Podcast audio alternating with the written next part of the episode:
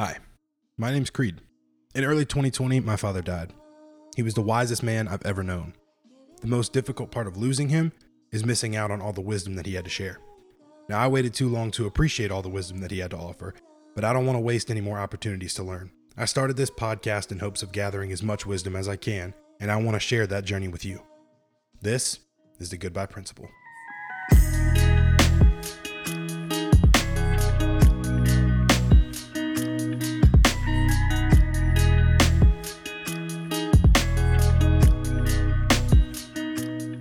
On today's episode of the Goodbye Principle, we have Jesse Harmon. Jesse is uh, one of those genuine people that I know. Um, he values relationships more than more than anyone else that I, I know, um, and it's an honor to have him on the show. So, uh, Jesse, how you doing, man? I'm good, man. I'm good. Nothing like recording at 9 p.m. You know, I mean, it's uh, uh, usually on a normal night. I'm already starting to doze off, Yep. but hey, I'm ready to get after it. well, I'm glad to glad to have you. Thanks for doing the show. Um, would you mind just telling people kind of a little bit about yourself, uh, just so people will kind of know who they're who they're hearing? Yeah, so I am 38 years old. I've been married for 14 years. Celebrated 14 years this year. I have four children. I have a nine-year-old, eight-year-old, five-year-old, and a three-year-old. So I really hadn't had a good night's sleep in about a decade. but uh, you know, it's all worth it. Being a dad, one of the greatest gifts ever. I loved it so much after I had my first child. I was like, Sarah, let's have three more. Not really how it went down, but you know, being a dad is um, is incredible. Um, so have four kids and currently um, the leader of the Run Hard Running Team after school program, and been doing that. We'll talk more about that in a little while. But I've been doing that for about eight years now as well. So lucky enough to do that, I get to tell people I get to be a professional runner and I don't have to be fast.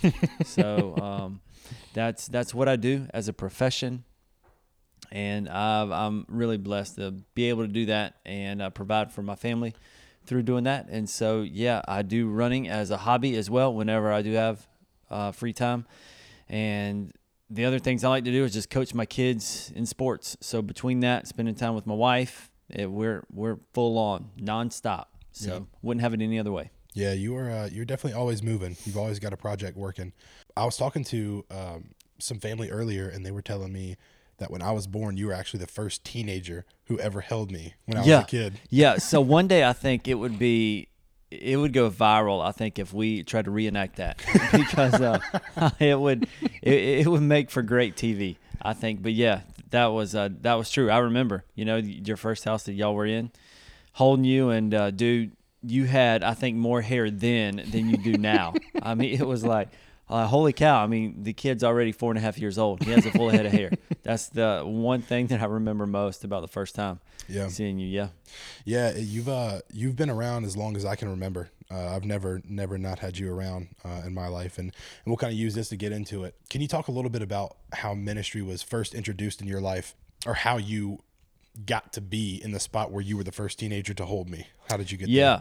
Yeah. So that was at First Baptist Church of Lexington here in Lexington, South Carolina. Yep. And, you know, growing up as a kid, I, I would go to church a little bit with my great grandparents. But, uh, you know, my parents, they, they weren't like directly involved in church at the time. So I wasn't in a family that we were in church when the doors open, things like that. But it was uh, in middle school when my grandparents took me to church and, you know, I got started involved in the youth group. I went to summer camp, and after that summer camp, that first year, I was hooked. You know, uh, I, I, I uh, started a relationship with Jesus at that camp, and I started to realize that I had friends, and that really is what helped me stay on the right path throughout my teenage years. But it was then, then uh, that I met your parents at the time. They were young. You know, mm-hmm. I didn't realize how young they were at the time. You look at an adult when you're in middle school and early high school, and you're like, "Wow, they're they're an adult. They're old." Sure. But in reality, they were in their early 20s as well. So practically now, I would say they were still kids. But that's where I met your parents. They saw the value in giving back to youth, even how young they were. Yeah. They wanted to invest in young people, and so they started out as my youth leaders at the time, and your dad taught Sunday school, and your mom still involved in any way she could be. You know, helping out, Sure. um, having hosting activities, things like that. So that's how I I, uh, I met your parents, and how really ministry was introduced to me in my life. It started about middle school for me. Cool. Yeah. Yeah, and I think what what's really cool is uh, seeing how not only has that been something you've been passionate about since it, since it was first introduced to you, but now you've in a way turned this into a full time career.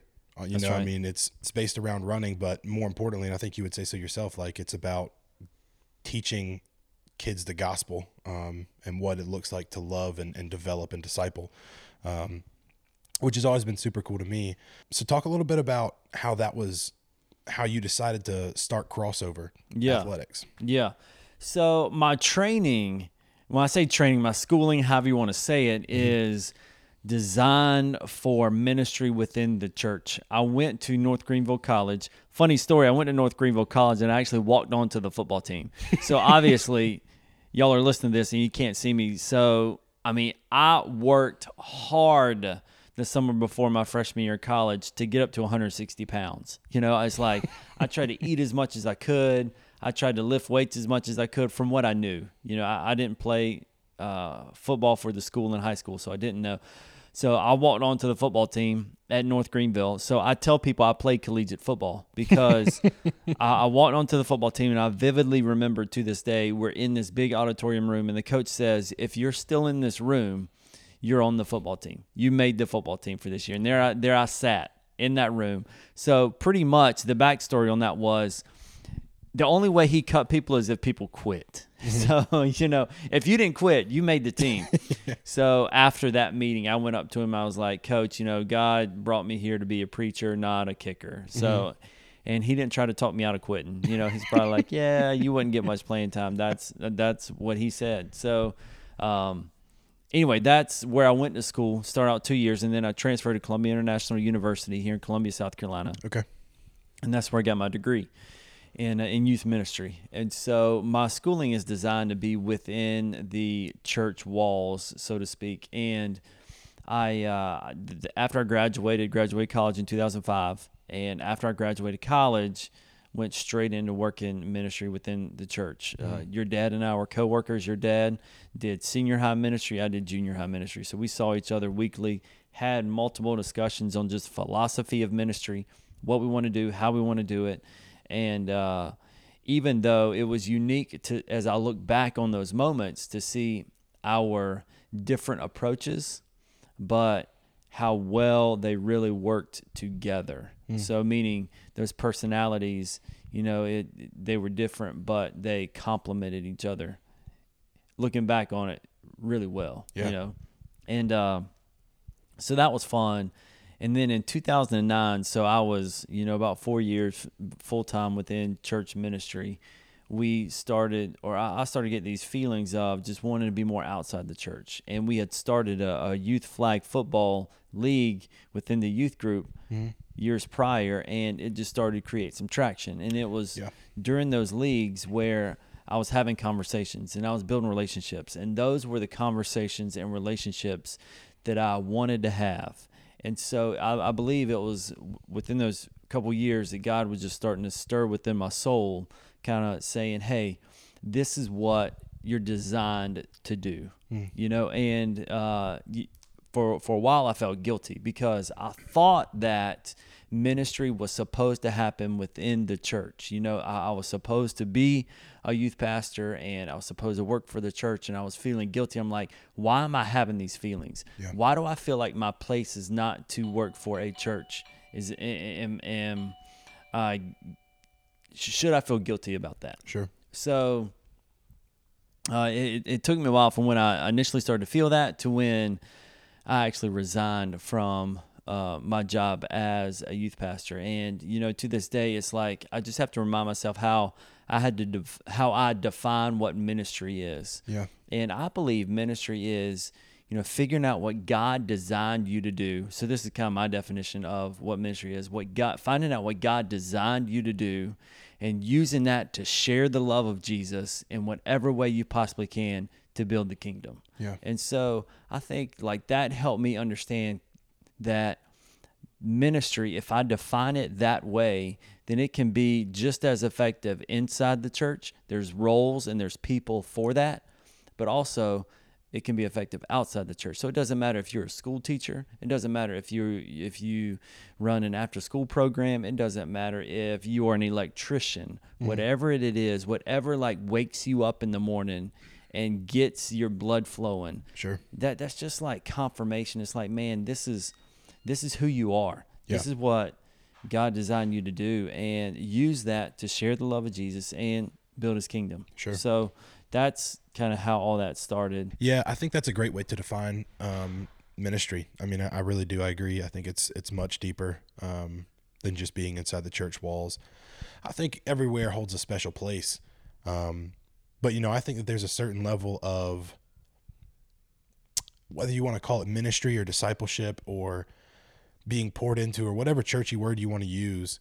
Um, being out on that football field, sometimes it just hits different than it does being inside the church walls. You know, I mean, I remember to brag on myself, I was a two-time championship quarterback at Crossover Athletics. Yes, you were. You were actually the face of our first and only like car wrap yeah. ever. So if if you were if you're listening to this and you were alive around 2009, 10 and you saw Creed on the side of a van. It wasn't by mistake. It was on purpose. yes. Um, there were some times out there, man, where we had some really good, solid, intentional conversations that probably wouldn't have come up inside the church. And that's not a dig on the church or anything. Um, it's just you're in different scenarios. And I really like that it was a real life application. Um, and now you've had you've had a lot of things happen in your life um, you know, after after hearing your story um, and just knowing you for so long, you've had a lot of things that were pretty difficult in your life where you've had to heavily rely on discipleship um, and the gospel to get you through it.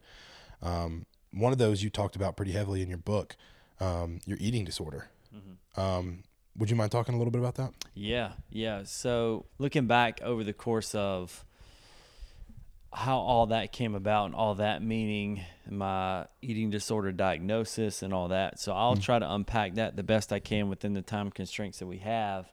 But there's many things about that that I'm thankful for and many things about that that I don't wish on my worst enemy. Yeah. And and so just to touch on it before I really unpack it is it's so important to have someone in your corner there for you, cheering you on, correcting you, whatever it may be. Mm. And so we we can put a church word on that, call it discipleship a little bit, but discipleship goes a little bit deeper than that. But sure. but it's kind of like uh, just having someone there. And as I share this story, you, you know, and I want your listeners to know that your dad played that role in my life. Yeah. And so it's one of those that not everyone has. Yeah. And I wish they did, and I wish they would, but I'm not naive enough to think that everybody does. And that meaning that there's someone there that's usually outside of a relative or a family member because, you know, it's almost expected for them to be there. It's expected for your mom, your dad, your aunt, your your grandparents to sure. be there. Because let's just be real. Sometimes their words, even though they are true as whatever, we as immature as we can be, we just don't listen to it because they're like, yeah. ah, that's my mom, that's my dad, that's my grandparents. You know, right. they're supposed to say that. Yeah. You know, sometimes it takes that third party mm-hmm. to pour into it. So, so yeah, that um, thankfully, while I'm the way I'm here today is because of you know some people, but especially your dad being one of those, just playing that role in my life. And so that eating disorder to start off with, you know, growing up in middle school, I was overweight kid. You know, I was obviously to me, I, I noticed that I was bigger, heavier than the other people in my class. And you mm-hmm. know that that that mattered to me. Some people it doesn't, but to me it mattered. Yeah. And so it was in middle school where I was bullied in. I'm a words of affirmation guy. That's my love language. Yeah. So those spoken words ran a little bit deeper with me. And that those words, even though as innocent as they may have felt for someone else then, they stuck with me. And still to this day, I can still remember those things, but they don't take a, as effect as they had before. Sure. And so it was in middle school where I was beginning to feel those um, those just feelings of insecurity, those feelings of self doubt, and just hearing that voice in my mind saying, "Jesse, you just you're not measuring up, you're not good," all that kind of stuff. So I I didn't like to exercise. I love sports. Uh, I, I was active as could be, but you know at the same time, I love to snack after school too. So I mean, it was like it was all on myself. Sure. But it was the moment that in in the second semester of my ninth grade year when we had that presidential fitness test, and we all remember that test where you had to run a mile in PE class, and Lord, we hated to run a mile. And so, but it was in that time where I had ran a little bit, I had practiced before that run, and I remember the feeling of finishing that run in seven minutes and 54 seconds. To this day, I can remember the time. But before then, I had never broke 10 minutes. Yeah. You know, my goal going into that day was like, you know, just don't be last Right. again, you know, and having that feeling of accomplishment, having that feeling of, man, I just did something I never thought possible was a feeling I wish on everyone Yeah. you know, and uh, many people probably listen to this and like, how in the world do you get that type of feeling from running? but it was just something that, you know, people may call the runner's high or whatever, but it was that feeling that you know, just I'll never forget. And like I said, I wish on everyone. However, you know that the the idea of like exercising and stuff started to catch on a little bit. You know, through college and all that, I started to exercise, run a little bit more. Like I mentioned earlier, try to walk onto the football team. You know, just to find my place somewhere, some affirmation somewhere Yeah. and uh, and you know it it just turned into just a casual hobby, nothing serious. Got married in 2006, so you know those still within my soul and within my being, it was still those words were still there, and that seed was still planted. Never did deal with it, the insecurities of the youth, nothing like that. Yeah. In 2006, right after I got married, I ran my first 5K road race. 5K, just over three miles. And I finished that road race, loved it, immediately went home and was like, Sarah, we got to find what's next. That started a season of me of just training really hard, finding my love for running. And really to this day, I think it's finding my place and purpose for how I can really quench the thirst of ministry Yeah. and that's reaching people in their environment, sharing the love of Christ with them, and expanding the kingdom. Mm. So that's really where that seed started. But we all know that even though when God starts working for you, there's always opposition working against you. Of course. And so the devil, man, he just, what he did was he knew my weakness. So as I started to train, I developed and I'm an all in type of guy. Yeah. I go when I go into something, I go all in. And so I did that with my running. And as I refer to myself as a slow white kid from Red Bank, that I just knew that I was going to prove to people that I could be somebody and I could do something. Yeah. Mainly from my insecurities that were popping up from from middle school. And so what that meant was I would just train and train. So I, I would do um, started to do triathlons. I would do running events. Ran my first marathon. So I ran my first 5K in September of 2006. I ran a 10K in October of 2006. A month later, came home from the 10K. I'm like, Sarah, I'm signing up for a marathon. And she was like, Do you want to do like maybe a half marathon first? You know? Yeah, She's like, naturally. and I was like, Nope, going for a marathon, going for it all. And so within you know five months of running, I go from running my first 5K to running my first marathon. Came back from running my first marathon. I was like, I'm going to qualify for Boston. You know, and for those of you who don't run, only thing that means is for us runners, there's qualifying standards. You have to be as fast as you, fast as a certain standard to be able to get get into the Boston Marathon. Qualified for Boston, and I kept trying to get more, get more because it was it, it was just a, um, a thirst I was trying to quench. The thirst wasn't the love of running. The thirst was trying to find affirmation Yeah. from the insecurities of my past. And so throughout that process, fast forward to 2012, I set a, a time goal that I wanted to accomplish for the marathon. I wanted to break three hours for the marathon. And I did that. And in the course of meeting my goal, pursuing my goal, I developed an eating disorder that came close to ending my life. Mm-hmm. So, just to give a frame of reference, in December of 2012, I ran the marathon that I was training for at 128 pounds. So And how tall are you? the, I'm I'm about five eleven on a stat sheet for the basketball roster. I'm six foot. All right, so I'm gaining that inch, but I'm between five eleven six foot. You know, Sure. so um, it was something that I was still pushing aside. I'm just you know I'm run I'm a runner. People say you know you got the runner look, you have the runner build, you have the runner. So it was like I had formed this identity that I'm a runner Yeah. and uh, and it was just dangerous. But I thought that I was fine, you know.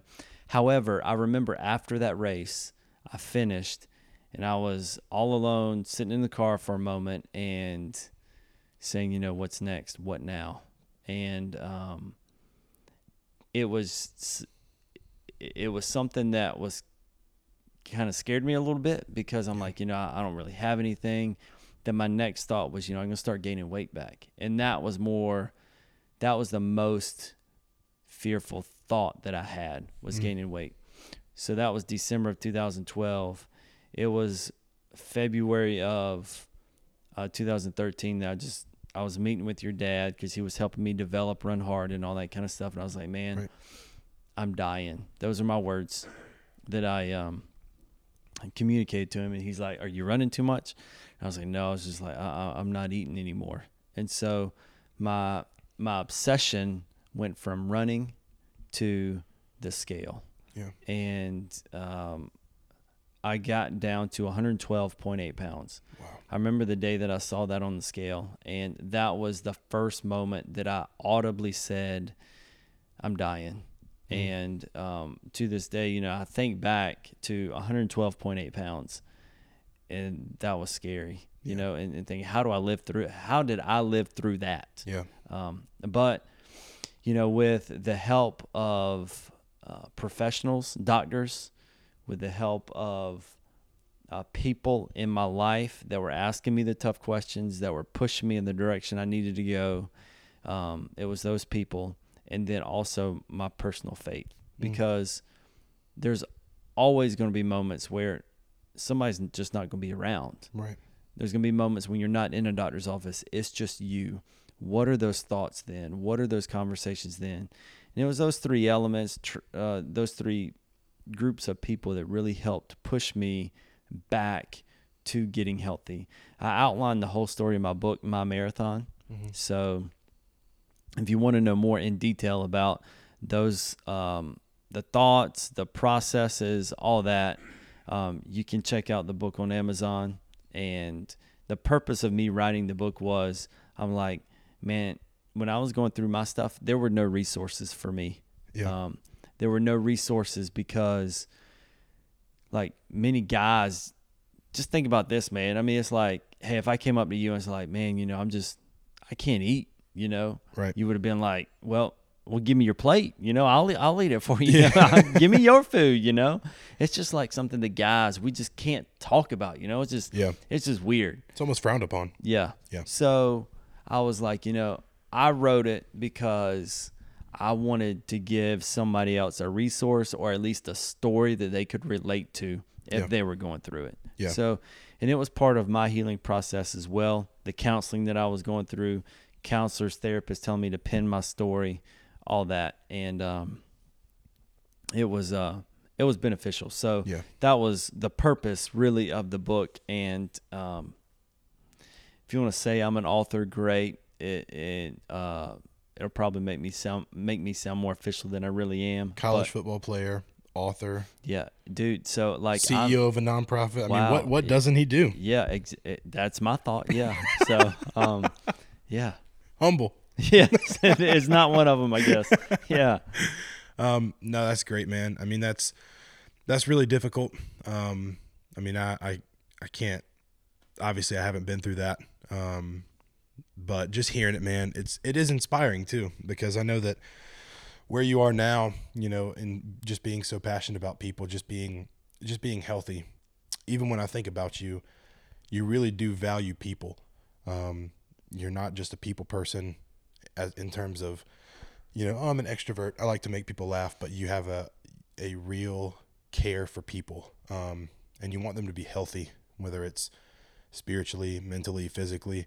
Um, I speak from experience in that you really do just care. Um, and that's super inspiring uh, for a lot of people. I think people need to think about those kind of things more, more than they do, because um, it's not talked about.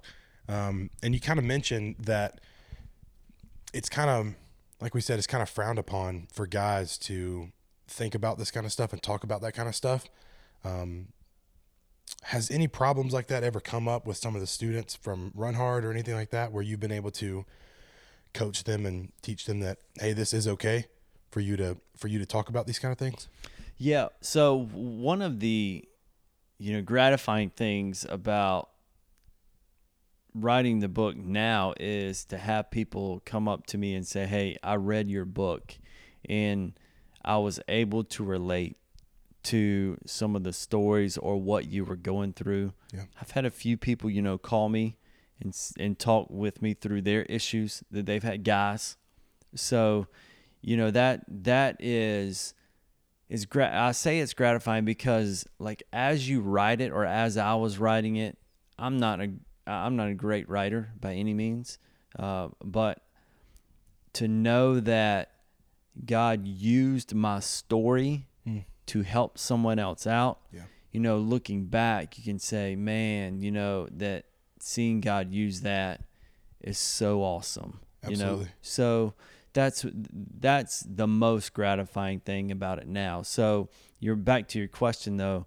Has anyone uh, said something? It, it's it they have, and, Yeah. and that's that really puts you, you know it all into perspective. Like, hey, you know, I went through that issue. I know it's still there. I know I can dive back into it. I have daily. I have to keep that stuff in check, but God's using it. Sure. And if I say, if it made it worth it, man, it, I still regret many times in the amount of pain that I put, especially my wife through. Yeah. But to see him use it, man, I'm I'm happy for that. Yeah, yeah, that's great. It's just seeing where it started. Um, you know, playing playing flag football on on fields where uh, where they had the little sand spurs in the Yes, ground that's right. That's right. to where it is Yeah. now. I mean, it's Yeah. it's super super successful, um, and you should be really proud of that. Um, I think it's really cool to uh, I think it's really cool to see how you've you've done such a good job with this company and with this business and um, being able to provide for your family. But can you talk a little bit about how accountability and discipleship has kept you grounded with the success of crossover and run hard? Yeah, so your dad was always good at keeping me grounded because he was like, dude, that's dumb. You like all the ideas that I came up with that thought would be the next world changer. He was like, ah, yeah, that won't work. You He know, like- he liked doing that. Like, uh, I know a couple years ago, I remember calling him on his birthday and I was like, hey, man, just want to wish the guy who told me no more than anyone else a happy birthday. you know, I left a voicemail on his on his phone, and uh, you know, because it was true. Um, Yeah. and uh, but in reality, he saved me a lot of time and probably a lot of financial resources by telling me no and a lot of embarrassment. Um, so, but one thing that really kept me grounded is that when I started Run Hard and tried to uh, get everything going, you it's easy to get your identity wrapped up in what you do and the success of what you do. So if you do seek success, success in something like like uh, like Run Hard, you know, a lot of kids that are getting involved with it and they see you and you're like, hey, you do Run Hard and all that kind of stuff. So it's almost like, you know, you can create your own this own identity with it, which is not healthy by any means. Right. Whether you're started a an after school program or you're started a church or you started a business or started your own practice, whatever it may be. But you know, going through my eating disorder, obviously it's the program started about the time where I was, you know, reaching all of my athletic goals through running, but also when my eating disorder kind of heightened at the same time. And so what happened was our board of directors really pulled my responsibility all the way back. Hmm. And really I was I was still involved with the program, but from the day-to-day operations and how it how it was functioning and all that, I mean my role became very minimal. Yeah. And so to the point of saying, you know, showing me Jesse, if you're not healthy, if you're not right, just know Run Hard can keep going. Yeah. It's not a youth thing. Right. It's an organization thing. Sure. And it's run and can be maintained by our board of directors. We don't need you. And you know, that was humbling. Yeah. You know, to to say like you started something, but realize within a really short time, hey, we don't need you. Yeah. You know, this is much bigger than you. Right. And w- which is which is a good thing because you never want it to be all about you or just limited to what you can do. Sure. You want it to be bigger than that, and uh, and so that was humbling for me because it was like, hey, you know what? I mean, this thing can really, really go on without me, and, and so it's taught me now to this day to know that even though I'm, I may think I have the right answer or know the right direction, that other people's input is very valuable, almost as value as my as valuable as mine. Even though I like as a leader, I have the final decision, say so, and all that. Right. But to know that my perspective, my, my my ideas, all that should be considered on an equal level with everybody else's, and figure out from there collaboratively which direction to go. And so I would say, you know, that's kept me grounded is the eating disorder grounded me. It humbled me. And even to this day, you know, I'm reminded, man, I mean, it's like life is short and this is ju- th- th- this is a job and it's a ministry that I have to take serious, but you know, it could all be taken away at any time. Yeah. It's I've I've noticed over the past over the past almost year, especially um, since dad passed away, how important accountability is. Um, and just how important realness in people, you know, is like just having people there to say, "Hey, you're not you're not as great as you think you are," or um, this, like you said, just telling telling me no. You know, just having people there to say no when when it needs to be said is very important. Um, so as we uh, as we wrap up the interview here, I want to ask the signature question of the show. Um, Jesse, if there is one piece of advice or one principle that you would like to share with everyone and all the listeners as we say goodbye, what would that be? Yeah, I would say, you know, from from I'll, I'll give like from a believer standpoint and a non-believer standpoint. So Great. depending on whoever's listening, you know, I think it's applicable to anybody. But I referenced it earlier, and you know, it obviously with the death of your dad, it just brought everything to the forefront, and meaning that it's our job as believers to be that discipler for someone or in, Yeah. in essence how i phrased it earlier to get in someone's corner and be there for them Mm. that means like um, encouraging them keeping them accountable someone that you're pouring into and i kind of frame this as like someone that's like a decade younger than you are because there's a lot that happens within a decade of life that you really learn from and you experience that you can help someone that's about to enter in that phase of life. Yeah. So, just to put some tangible uh, tangible example with it like so now I'm 38. Okay. My oldest kid's 9 years old. She's to be 10 in January. So, my job now is to you know what newly married couple is about to start a family? Mhm. what don't they know? What can i give them that can help them out? Mm. you know just from a sense of uh, information um, suggestions things like that. So that's why i say a decade you know how a decade works. But from a spiritual standpoint it's like you got to get in someone's corner to encourage them cheer them on help them out do something be there the ministry of presence whatever it may be Yeah.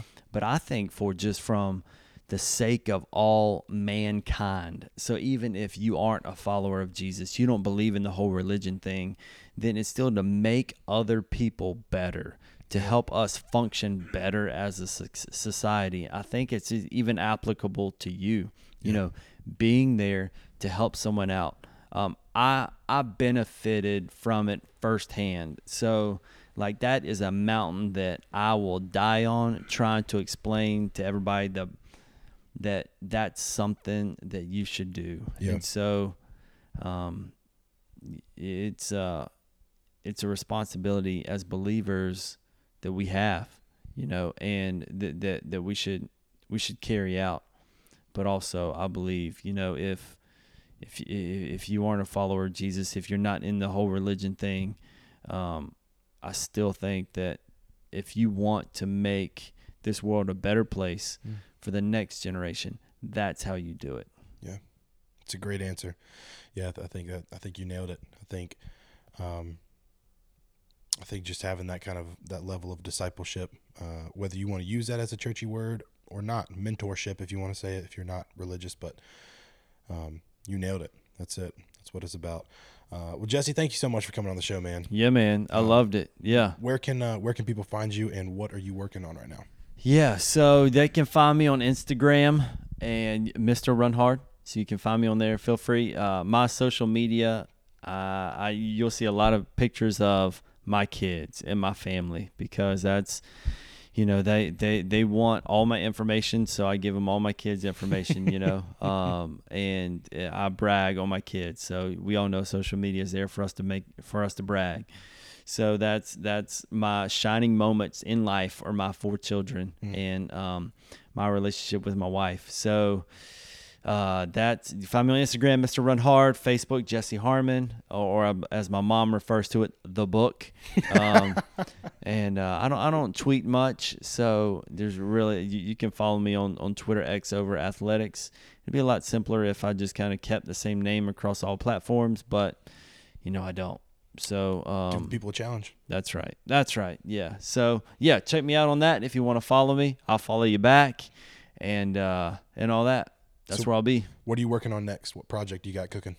Yeah. So right now, um, uh, as we mentioned earlier, uh, I I do the after school running program called Run Hard Yep. Running Team, and we are developing an app that's going to be released within you know probably a few weeks uh, for for soft opening, not really like a hard opening, meaning we won't make it you know or uh, advertise it out to everybody, just some a few test groups and all that. So pretty excited about that. So so we'll uh, we'll see how all that pans out. You know, I uh, I tell people that this is the first idea from the inception to actually when it's released that your dad hasn't been here for me to filter it through. Wow. So it's going. to I'm nervous because I'm like, wow, you know, this is really going to either flop or actually will it stick? You Yeah. will actually see. So I'm, I, I'll, I'll, I've, uh, I've just thought about, you know, um, what would have Toby would have said, you know. Um, he probably would have said, you know, that costs way too much money. Let's not do that. but uh, but anyway, so kind of uh, kind of excited about that, nervous, all that. But it's just kind of one of those things that um, is our next thing Yeah, that we're working on. Yep. that'd be great. Well, I've got Toby in my blood, so if you ever want me to say no or Yeah. tell you something stupid, I'd be glad to. Yeah. Word. I'll, I'll hold you to that for sure. Yeah. Thanks for coming on the show, Jesse. Yeah, man. Loved it. Bye, See ya. guys.